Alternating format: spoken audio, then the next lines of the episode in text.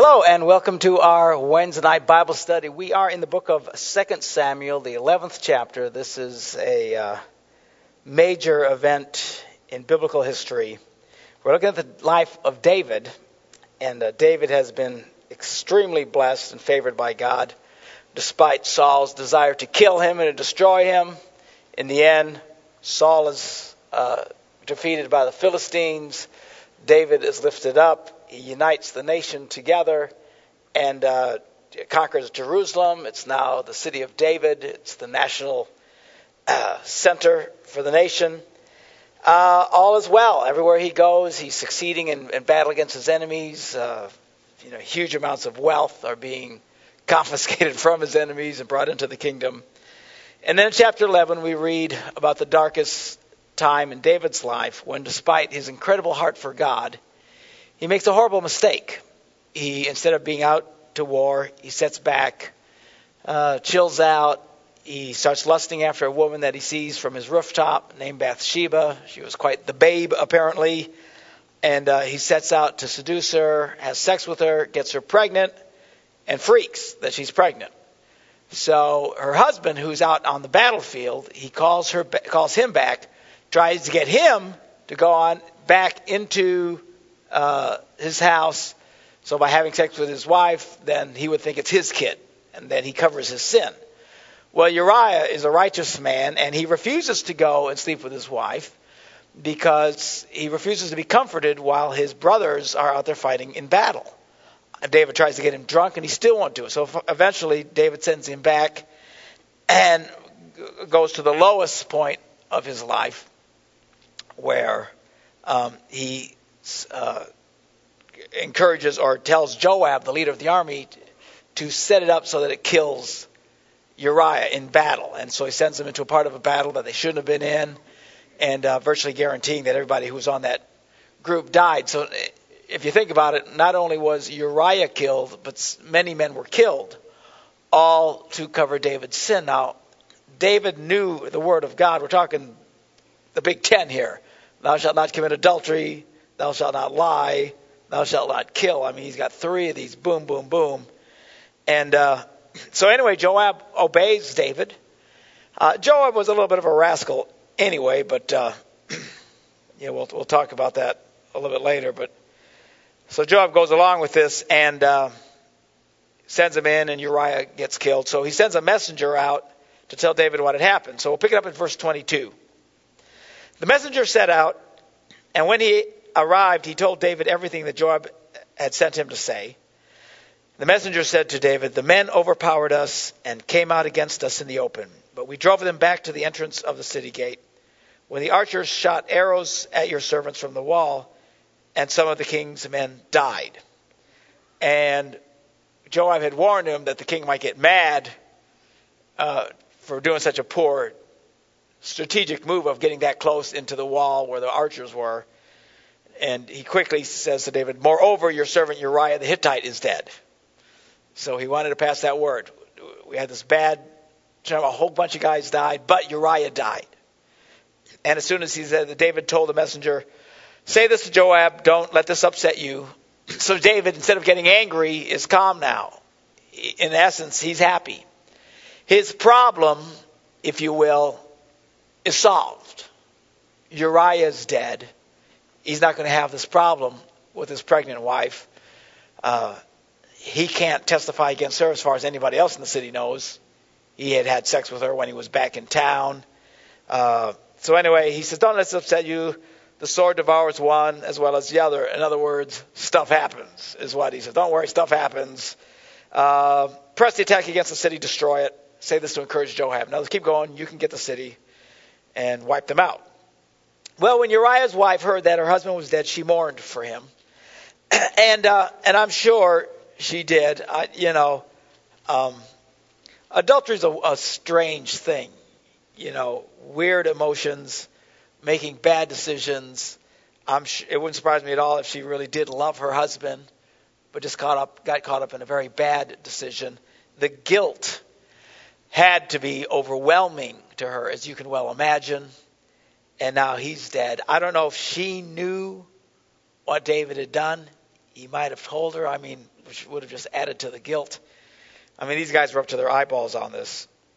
Anyway, after her time of mourning was over, David had her brought to his house, and she became his wife and bore him a son. But the thing David had done displeased the Lord. Do you think? All right, so now we're at chapter 12. So, chapter 11 is David's great sin against God the adultery, the lying, the murder. Well, chapter 12, verse 1 now. The Lord sent Nathan. Who's Nathan? Remember, we read about Nathan uh, a little while ago. Nathan is now the major prophet in the land. It was Samuel.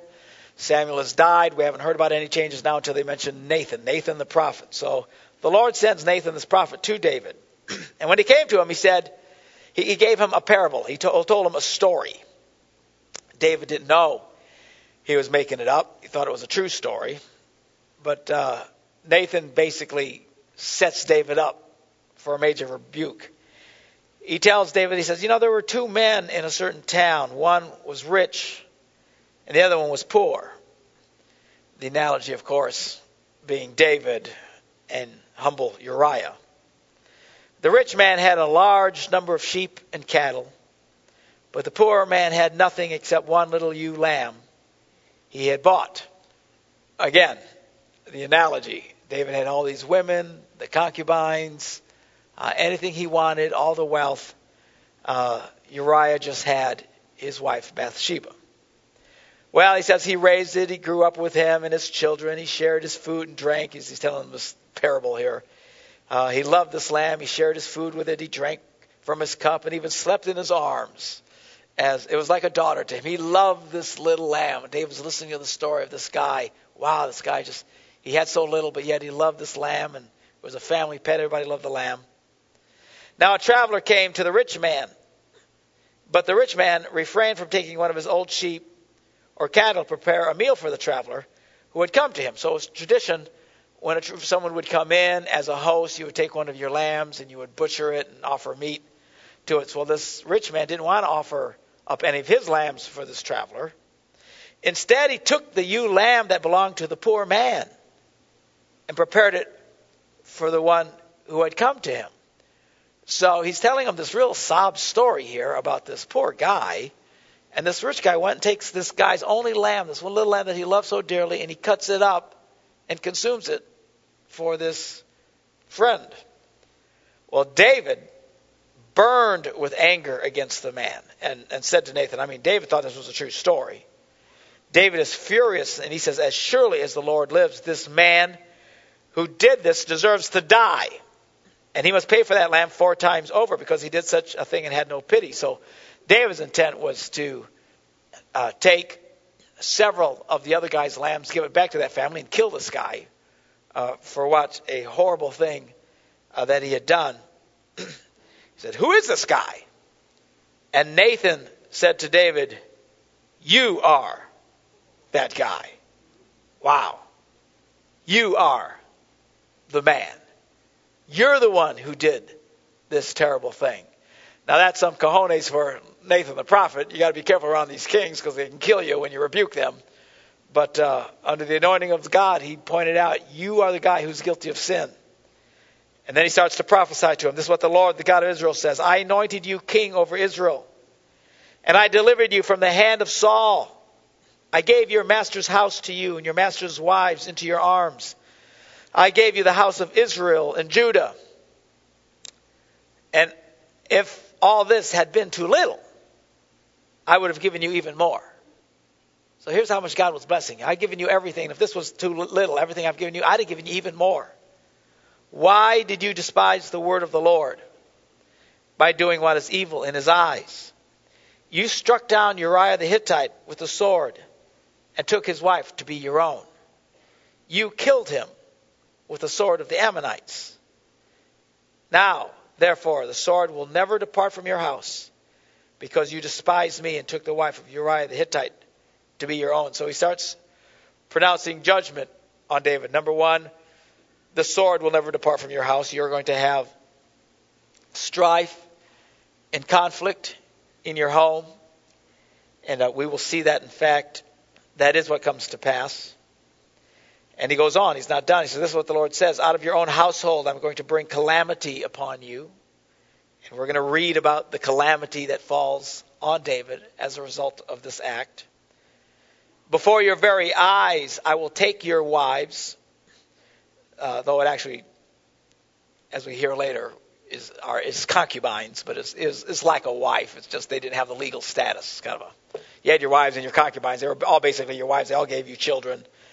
I'm going to get, I'm going to take your wives and give them to one who is close to you.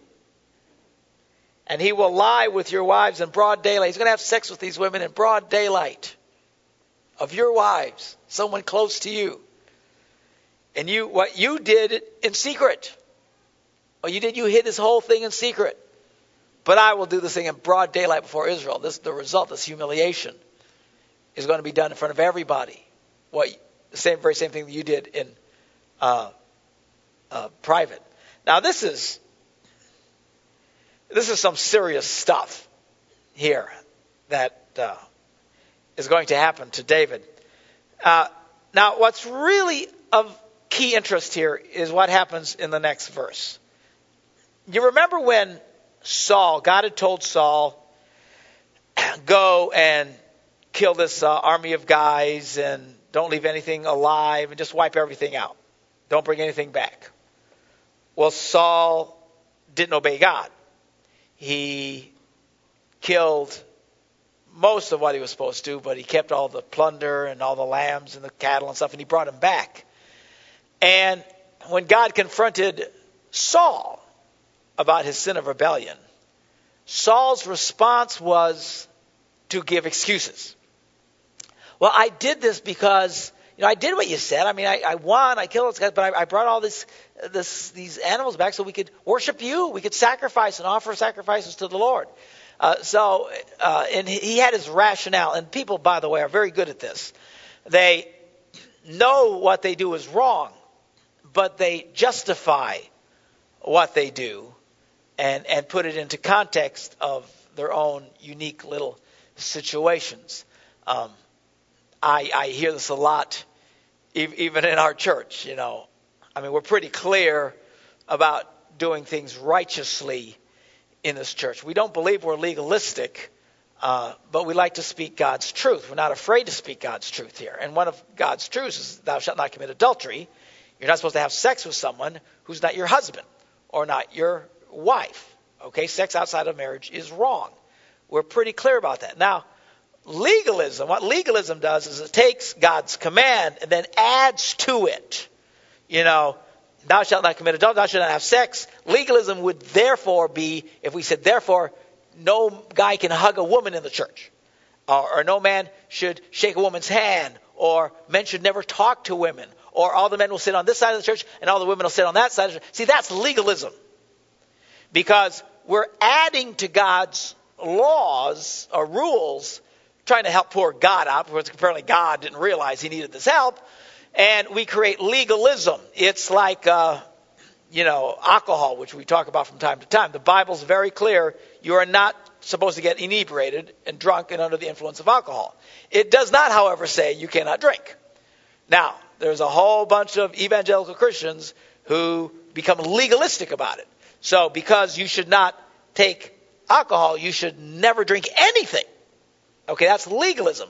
And then the next step was, well, you can't even go into a restaurant where they serve alcohol. I was raised, a lot of you guys were raised in churches like this. We grew up, you couldn't even go to like a, uh, you know, I don't know, Applebee's or something because they happen to serve alcohol. I mean, they were that strict. And, and they kept just adding to it. And that's where it becomes legalistic. Uh, and it's not very helpful. The analogy would be like if there was a rule, for example, with your kids don't play in the traffic, don't play in the street. So that's the rule. You're not supposed to play in the street. Well, legalism would say, well, therefore they should not play in the front yard. Because if they play in the front yard, they'll be tempted to go in the street. And then there's all in their backyard. And then legalism comes and says, well, you know, you shouldn't play in the yard at all. You should stay in the house. Because if you're not in the yard, you can't wind up in the street. And then legalism will say, and you should, we need to close the curtain so you can't see outside. Because if you see outside, you'll be tempted to go outside and therefore have a chance of getting in the street. And what we really need to do is make sure the kids only play in the basement Therefore, they won't be tempted to be upstairs where they might look outside, be tempted to go in the yard, and then wind up in the street. That's legalism. Many churches have been guilty of legalism, adding all kinds of rules on when uh, God never said that. He says his basic law, okay? So we're, while we're not legalistic about uh, these things, we're not, on the other hand, just so permissive that we never talk about the truth. And I think you know that we've always been honest with you, and we're not afraid at Celebration Church to say, hey, this is right and this is wrong. This is what God says. So, back to my analogy. You shouldn't have sex with someone outside of marriage. Well, it's amazing how many people in Celebration Church that come to me and others and say, well, I do this, but it's because we love each other, or we're already married in the eyes of God, or we have a real special connection, or da da da. See, what they don't understand is uh, truth is truth. Okay? It's just truth. It's not truth after it's gone through your filter of feelings or your circumstances. God did not say, Thou shalt not commit adultery ordinarily. Thou shalt not say, Thou shalt not uh, kill somebody under most circumstances. Okay? Uh, he was very clear about the, the basic laws of morality. Sadly, people come along. David could have done this.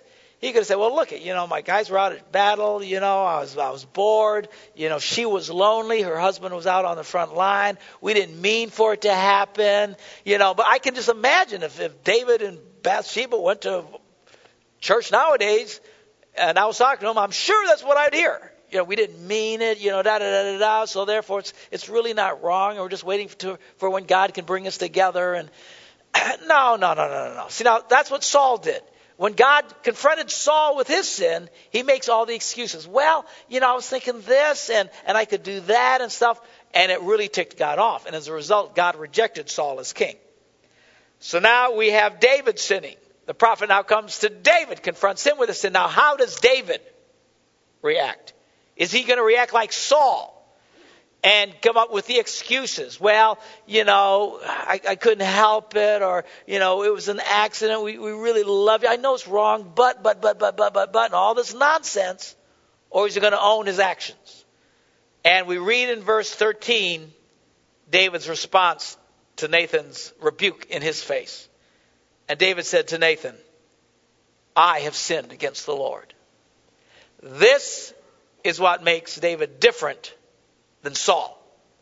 One could argue very easily that David's sin was by far and away larger than Saul's sin. Saul's sin was God said, go to battle, kill everything, don't bring anything back. Well, there's nothing in the Ten Commandments about that. There's no law anywhere about that. I mean, it's just about the only thing you can do is just obey the Lord. When God tells you to do something, do it. I mean, David's sin is flagrant. It's lust. It's adultery. It's lying. It's drunkenness. He gets the guy drunk. He, he kills the man. This is, again, if Saul's sin is here, David's sin is here.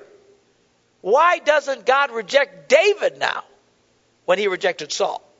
Because when Saul was confronted with his sin, he gave excuses. Blah, blah, blah, blah, blah, blah, blah, and God rejected him. When David sinned, even though much greater than Saul was confronted, he owned it. He said, You're right. You're right. What, what I have done is wrong. He offers no excuse, no justification, no rationalization. He just says, Wow, you're right, I'm wrong. And he repents before the Lord and before Nathan. And uh, Nathan replies, he says, Well, the Lord has taken away your sin. You're not going to die. But because by doing this you have made enemies of the Lord show utter, uh, but by doing this, you have made the enemies of the Lord show utter contempt. Your son born to you will die. So, Nathan basically pardons him because he repents. Again, totally different than the way Saul reacted. Excuse, blah, blah, blah, blah, blah. Whereas David, I repent. He wants to get right with God. You're right. Everything I've done is wrong. God forgives him. But Nathan says, as a result of your sin, your son will die. Um, now, what's real interesting about this is this. You would get the sense, at least I get, I get the sense when I read this, that God says, you know, your house is going to be taken by the sword. Someone close to you uh, will bring calamity. They'll have sex with your wives in broad daylight for all this humiliation. There's a result. And then David repents and he says, Well, I forgive you, but your son will die. I get the sense that he's been forgiven, therefore, all that previous stuff's not going to happen either. Uh, we will find that, in fact, it does. Now, it's kind of an interesting theological question. Why? Why is this happening? Why, if God has forgiven him, why not remove the curse or the punishment of that sin? And uh, there's there's several ways of looking at this. Well, we'll try and boil it down to just very simply this: um, there's consequences for sin. God can forgive you, but there's still consequences as a result of the sin. Now, his consequences were pretty severe, to say the least. Um, my guess is if you fail morally or sexually or something, you're not going to have dead babies and you know travesty and violence and bloodshed in your home and you know public sexual humiliation. But why did David? You have to understand, Jesus taught us this principle: to whom much is given, much shall be required. Uh, the more God blesses you, the more favor you have for God, and if you treat that with great contempt, the greater the consequences are going to be as a result of that. It's, it's just the way that it is. Um, it's, it's one of the reasons why James said, you know, I know a lot of you guys out there, you love God, you'd love to be in the ministry, you'd love to be able to preach and encourage people. He warned them, he said, you need to know those who do that are going to have a higher standard than those who do not do that. Again, to whom much is given, much shall be required. It's different if I make a mistake like that than if someone in the congregation, particularly someone young in the Lord who doesn't even know the Bible very well and slips and makes that mistake. And we need to treat it accordingly. You know, it, it is much more serious if the pastor commits adultery than if someone has sex with his boyfriend, her her boyfriend when uh, you know uh, she's still growing in her faith and stuff like that. Neither one of them are right. Okay, they're both wrong, and neither one needs any excuses. And you shouldn't have any excuses. You need to stop. You need to stop and start doing the right thing. But the consequences are going to be different. Clearly, in my case, I would most likely lose my ministry, and uh, it would be quite disastrous. Pray to God I never go down uh, such a road. But uh, so anyway, so here's David. I mean, God talks to the man. David comes to God and he prays before he goes to battle, and God speaks to him. And I'm assuming it's not some still small voice like we kind of feel God might lead us one way or the other. I'm pretty sure when God said blah, blah, blah, blah, blah, he said blah, blah, blah, blah. He heard God literally talking to him. God gave him favor and miracles in his life and lifted him up and, and made him the most powerful man in the known world at this time. You bet your sweet bippy, whatever that means, that when he sinned, there are some heavy consequences. So there's consequences for sin. God will freely forgive you, but oftentimes there are residual effects of our sin that we have to deal with. Uh, like some of the guys who, uh, on occasion, come from the uh, you know, correctional facilities to church. They worship with us, they love God, great guys, but at, after the service, they go back to jail. Why? Has God not forgiven them? Of course, He's forgiven them. But there are still consequences for those sins. And David has some pretty severe consequences. Again, when you look at it, you go, wow, is that going to happen to me because I've messed up or failed? Not very likely, unless you happen to be the most powerful man in the world and God speaks to you in audible voices and then you do this. Chances are, yeah, you're going to be in serious big trouble. So you always got to put it kind of in context here. But the lesson, none, nonetheless, is the same that uh, there will be consequences. You know, uh, people who do the wrong things, you know, you might end up in divorce. You know, well, I said I was sorry. I didn't mean to commit adultery. You know, it was a mistake. Okay, God forgives you, but your wife still might divorce you. You might uh, lose you lose your kids. Uh, you might, I mean, you might lose your job. I mean, who knows what will happen? There's consequences for doing bad, uh, stupid things. Breaking God's moral, clear moral laws will bring negative consequences. You could get a sexually transmitted disease. I mean, you know, you might get pregnant, like Bathsheba got pregnant. You know, will God forgive you? Yeah. Will you probably wind up raising a child by yourself for the rest of your life? Yeah, very likely. Why? Because these things have consequences. So that's the clarity here. That so God forgives him. He's right with God. But still now the judgment of those sins, even though he's been personally forgiven, the weight of that sin is going to now fall on him. And it's so sad because he was so blessed by God. Now we're going to be reading for some chapters now of how things just go so south for him. I mean, it, it's very, very heartbreaking. God never intended any of this. And he did this all for what? For what? A few moments of pleasure. I mean, really, when you think about what we're doing sometimes, you know, to protect ourselves, we lie so we can save some embarrassment. Uh, for some temporary comfort, we might take something that doesn't belong to us. For some emotional rush, physical thrill, we'll have sex outside of marriage. You know, is it fun? Yeah, sure, it's fun. I get it. But it's not that fun. It's not worth that. I mean, yeah, but it's not worth losing out with God. And, and you need to understand that when you do these things and you don't repent of these things and you keep doing these things, you are causing a wall between you and Jesus, a wall between you and God. God will not bless you if you keep doing this. The good news is you can ask Him to forgive you and you can repent and He'll make things right and start blessing you. I don't know about you, man. Life is hard enough as it is. I do not need to be walking around life with the judgment of God on me because I'm being an idiot and refusing to do the right thing in some moral area of my life. I don't know about you, but I want God's blessings. I want God's favor. I want it more than I want anything else that's wrong. I'm as tempted as the next guy. Why don't I give in to that temptation? Because more than I want some pleasure from sin, I want God's blessings in my life. I want to serve God. I want to have fellowship with Him. I want His favor in my life. Any possible benefit from sex or drugs or alcohol or stealing or lying, whatever, it's it's minuscule compared to the benefits of walking with God. Man, you some of you guys need to have this revelation, and the lights need to get turned on in your head. You're you're you're selling out your birthright as uh, for, for for a pot of beans, as Esau did. You remember Esau? He was supposed to be the first son, and he was so hungry for uh, for for a bowl of stew, lentil beans, he sells to his brother his birthright because he was so hungry. So instead of being the number one son now, he sells that away for, for, for beans.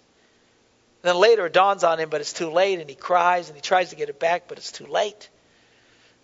We're selling our birthright. We're selling this wonderful blessings and experience with God. It's not like you're giving up this great blessings for this great fun. You're giving up these great blessings for this little tiny momentary nothing. Dear God, you need if you're struggling, man, you need to pray, God, open my eyes and let me see what I'm doing. Let me see what I'm doing.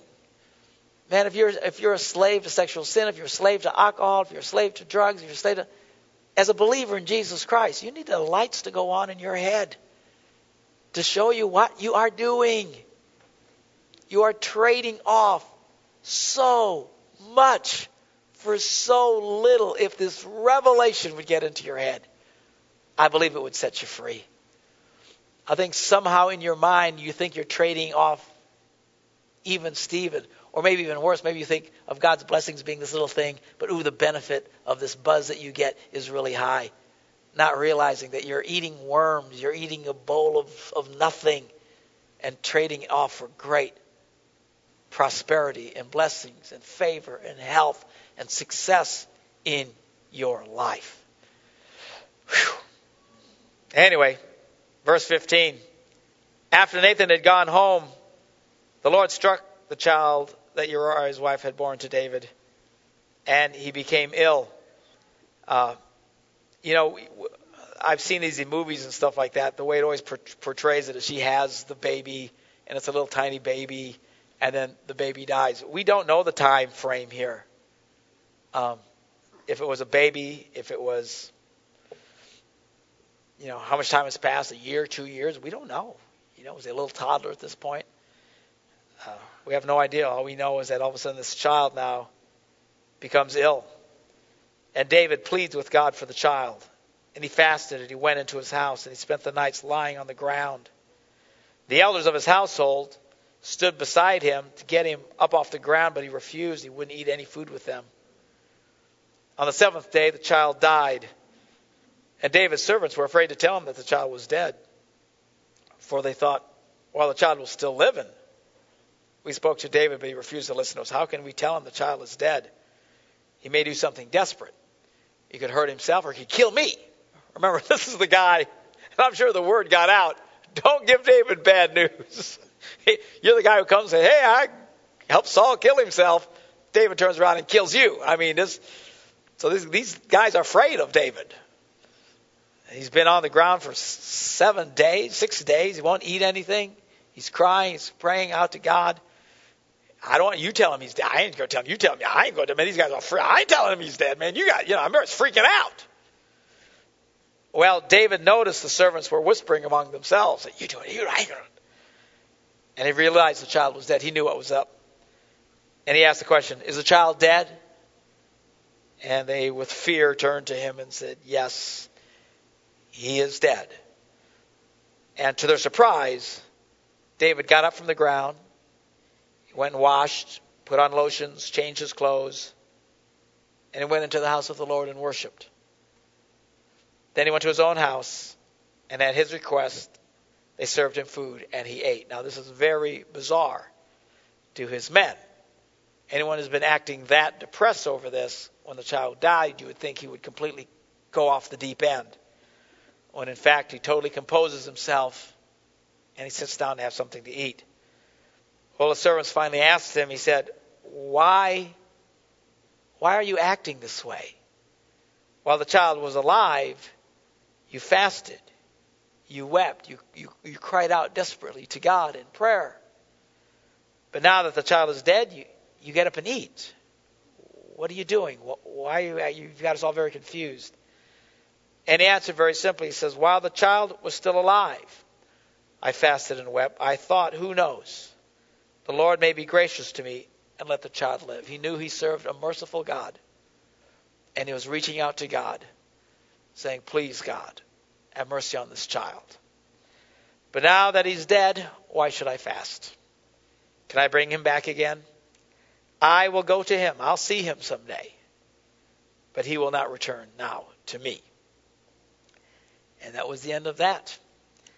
Then David comforted his wife Bathsheba, who was overwhelmed with grief. You can imagine losing the child, uh, the guilt of all of this stuff. They both had to know uh, not only what they had done had been so guilty, but because of what they did, this child died. Serious guilt, folks. I mean, this is heavy stuff. And uh, um, we read about it in the Psalms. Um, let's jump over to some Psalms here. Let's take a look at this. Psalm 51. This is a psalm of David when the prophet Nathan came to him after David had committed adultery with Bathsheba. This is the song he wrote after David got in his face and said, You are the man. You are the wicked man. And this is his prayer. Now, again, notice the difference between this and Saul. Even though David's sin was worse, Saul justified, justified, excuses, excuses, blah, blah, blah. I'm not that bad of a guy, la, la, la, la, la. It's different for us. You know, we can do it because we love each other, you know, all this other horse manure excuses people come up with. David repents. And this is what he prays. He says, Have mercy o me, on me, O God, according to your unfailing love According to your great compassion, blot out my transgressions. Wash away all my iniquity and cleanse me from my sin. For I know my transgression, my transgressions, and my sin is always before me. Against you, you only, have I sinned and done what is evil in your sight. No excuses here. So that you are proved right when you speak and justified when you give, when you judge. And that, that's a great statement here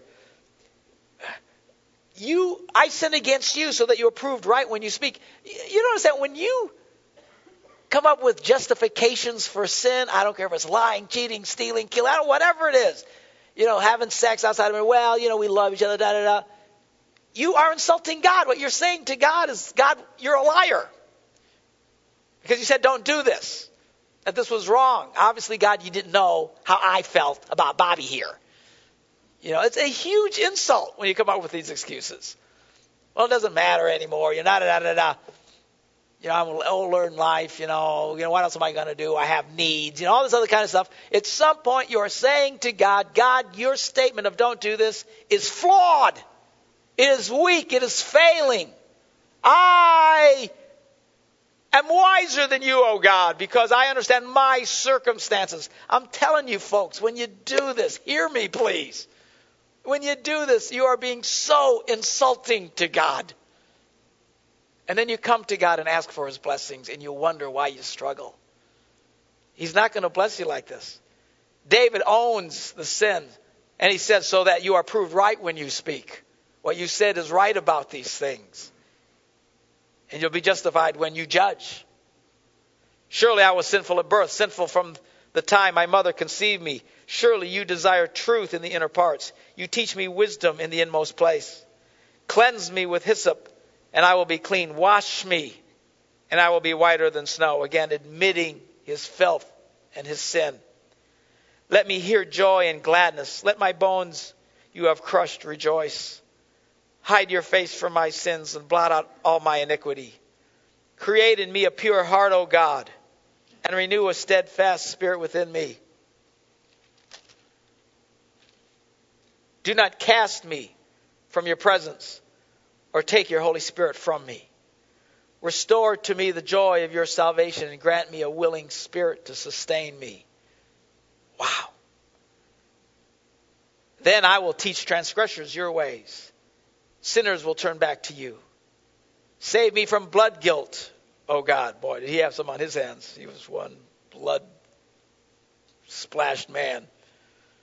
O God, the God who saves me, and my tongue will sing of your righteousness. O Lord, open my lips, and my mouth will declare your praise. His specific blood guilt in this situation, of course, was the killing of Uriah and all his own men in an attempt to kill Uriah. You do not delight in sacrifice, or I would bring it.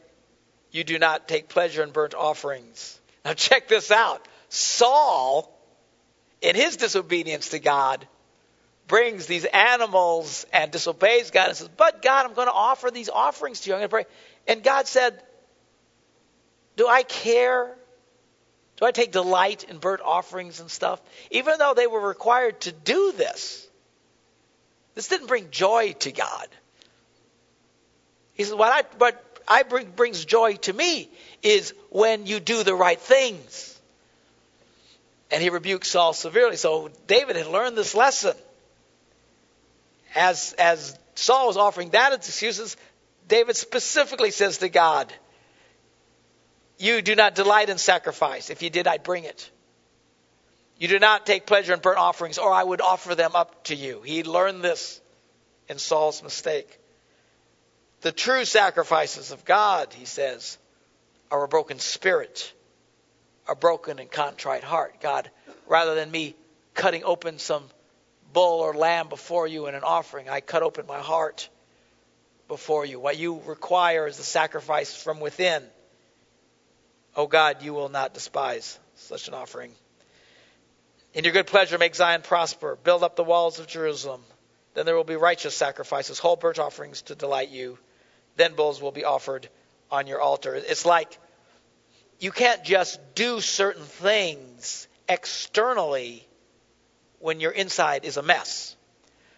And what he's saying is, help me get my insides right so that you can take, so this other stuff does mean something. It's not that they weren't supposed to offer the offerings, they were. But what God told Saul, is, what's more important is your heart, man. The same thing can happen in church. You can come to church. If you're living in sin, You can come to church and you can sing, you can clap your hands, and you can praise God. You can give big money in the offerings. Uh, you can be a greeter at the doors. You can help serve communion and stuff. And is all that good? Yeah, it's all great. But what really matters is not what you do on the outside. It's not what impresses me. We can all sit and look at you up here singing or playing or doing some great thing with the children or something, and we'll all think you're great, but God knows your heart. And if in secrecy of your heart you're, you're living in sin and you're uh, being controlled by uh, deadly habits and stuff that, that are wrong and you know they're wrong, and you come and you do these things, I mean, what God would be saying to you is, hey, look, man, get it right in here.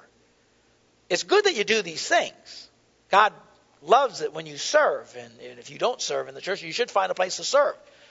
If you come to church all the time here and all you ever do is sit on your butt, you need to, okay, come on, grow up at some point, get involved. But most important, no matter how skillful you are, you might be a great orator of the Word of God. You might be a great teacher, uh, great organizer. I mean, whatever it is that you have that you offer up to God in your own time, that's great. But the most important thing that you have to offer to God is a broken heart, a yielded, willing spirit to do what He wants you to do, so that inside we are right with God. You can't do it on the outside thinking it'll make up for a hard heart that is willfully disobeying God. So, in the words of David, you know, have a have the kind of heart. Say, God, create in me the kind of heart that will serve you, and help me to be right on the inside, so that then I can serve you on the outside. All right, now. Uh, the next time I'll pick up at, at, this point. There's a couple other psalms that I want to uh, read with you as we take a look at David's heart. Again, it's a major difference between the way Saul reacted when confronted with his sin and the way David reacted. Uh, and then we will go on, and now we will see what happens in David's life. Even though God has forgiven him, the consequences of his sin are, are so severe and it's so heartbreaking. And we'll go through that uh, when we pick it up again next time. God bless.